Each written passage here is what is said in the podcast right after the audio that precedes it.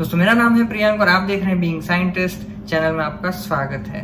2021 का मेडिसिन में Nobel prize announce हो चुका है और वो दो साइंटिस्ट को मिला है जिनका नाम है doctor David Julius from university of California and doctor Ardem Patapoutian from Scripps research which is also in California campus और ये अवार्ड दिया गया है to discover the receptors responsible for temperature and touch यानी कि हमारे आजू बाजू जो भी हम सेंसेशन करते हैं टेम्परेचर का टच का, वो सारी सेंसेशन करने के लिए पर्टिकुलरली कुछ आयन चैनल कुछ रिसेप्टर्स जो है वो इन्वॉल्व होते हैं और उन्हीं की वजह से हमें परसेप्शन आता है कि बेसिकली कुछ भी अगर मान लीजिए हमने बहुत ही तीखा खाया है तो अगर हमें मिर्ची लग रही है तो जैसा कि मैंने पहले वीडियो में बताया या फिर जैसे कि अगर कुछ भी हमें कुछ हॉट आ रहा है, कुछ भी कोल्ड आ रहा है, किसी ने भी टच किया है, कुछ भी इस तरह का कोई भी जो सेंसेशन है उसके लिए बहुत सारे number of ion channels involve होते हैं और उन सबकी इन्होंने डिस्कवरी की, इसकी वजह से इनको नोबेल प्राइज मिला। अब इसका एक तरह से अगर दूसरी तरफ़ से अगर ट्रांसलेशनल रिसर्च की टर्म में अगर देखा जाए तो एडवांटेज ये है कि अगर हम इन तरह, इस तरह के आयन रिसेप्टर को हम आइडेंटिफाई करते हैं आयन चैनल को आइडेंटिफाई करते हैं डिस्कवर करते हैं,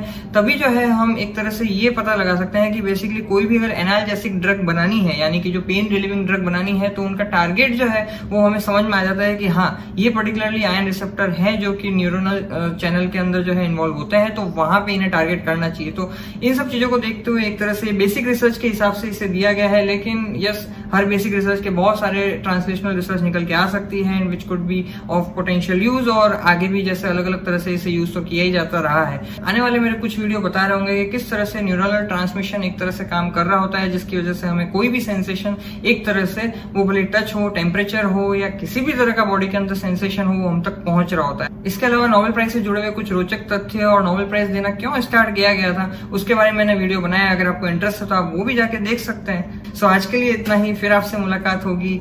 जय विज्ञान।